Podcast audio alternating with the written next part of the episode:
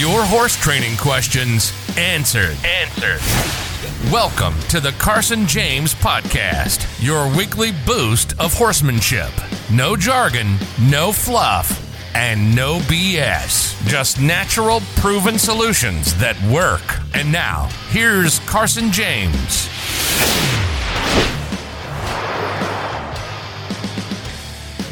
All right, I'm a little bit more excited about this podcast in particular because it is going to cover how to get a horse truly light, but not only light, but to where he is thinking the same things you're thinking, or you make a slight change in your body position, and then without pulling or kicking or anything, he takes it upon himself and begins to do a certain thing, whether it be backing, side passing, or whatever, just off of that slight little adjustment you made in your seat, in your shoulder, in your hip, etc.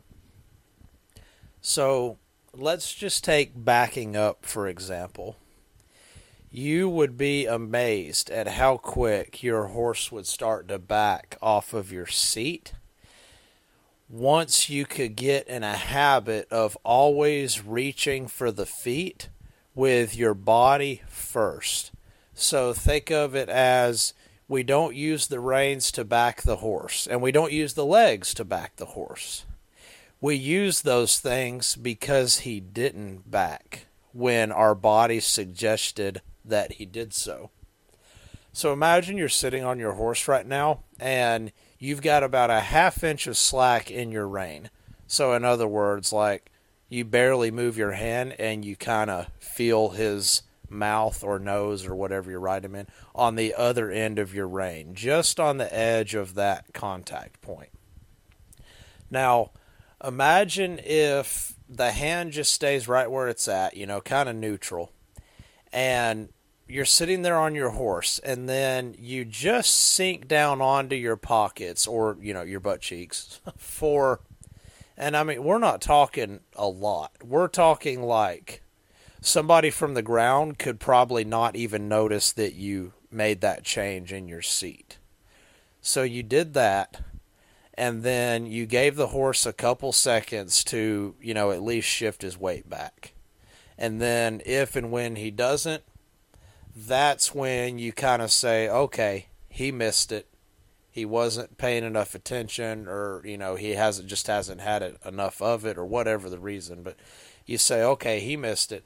That's where you would actually pick up the reins, or say whoa, or put some leg on him while picking up the reins. You know, whatever to to show him what that slight adjustment you just made was supposed to mean.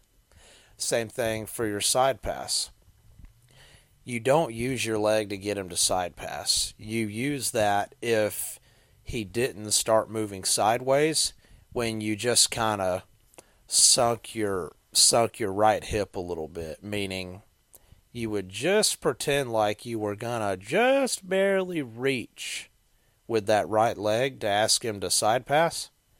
And then you give him a second or two, and then if and when he didn't at least start side passing, then you would kind of pick up the reins and put your leg on him or roll the spur or click or whatever.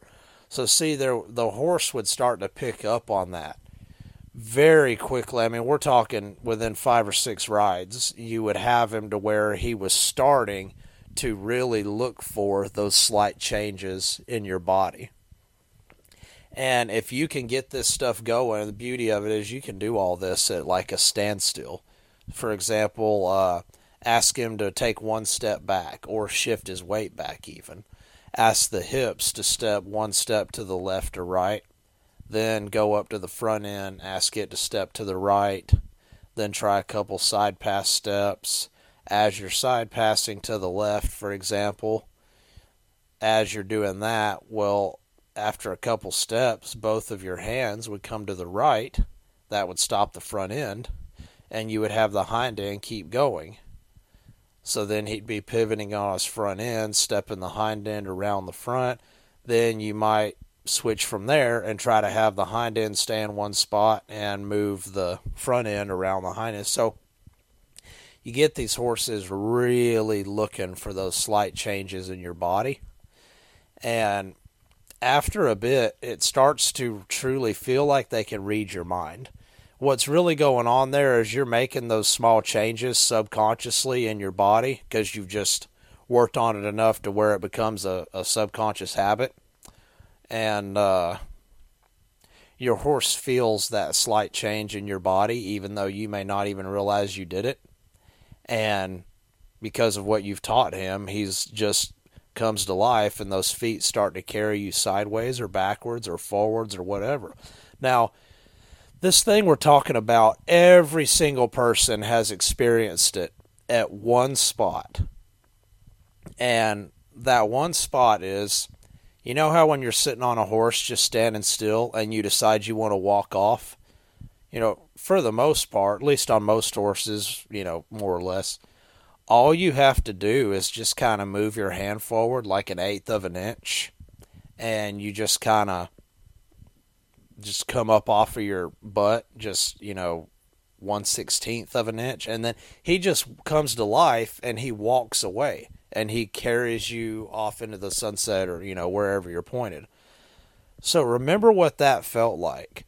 All you had to do was reach and he just came to life and walked off.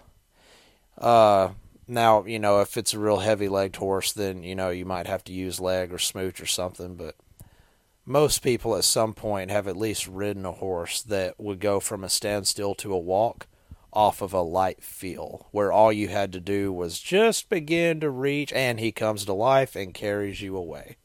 That's what we're talking about, but for everything side pass, backing, canter departures, uh, turning, you know, anything you could think of another example of this would be get your horse to side pass, for example, to the left without actually having to put a right leg on him. Now, if he doesn't side pass when you drop your right hip or just open that left kneecap a little bit, you know, you'd open that left leg so he could side pass to the left.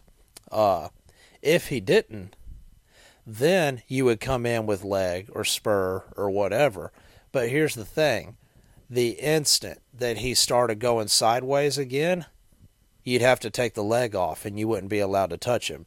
The only thing you'd be allowed to do is keep your right hip kind of weighted to where you're you're just kind of using your right butt cheek to push him to the left. And horses can feel all that. And you can with a little bit of practice, you'll develop these habits of where you always reach with your body first before reaching with your legs or your hands.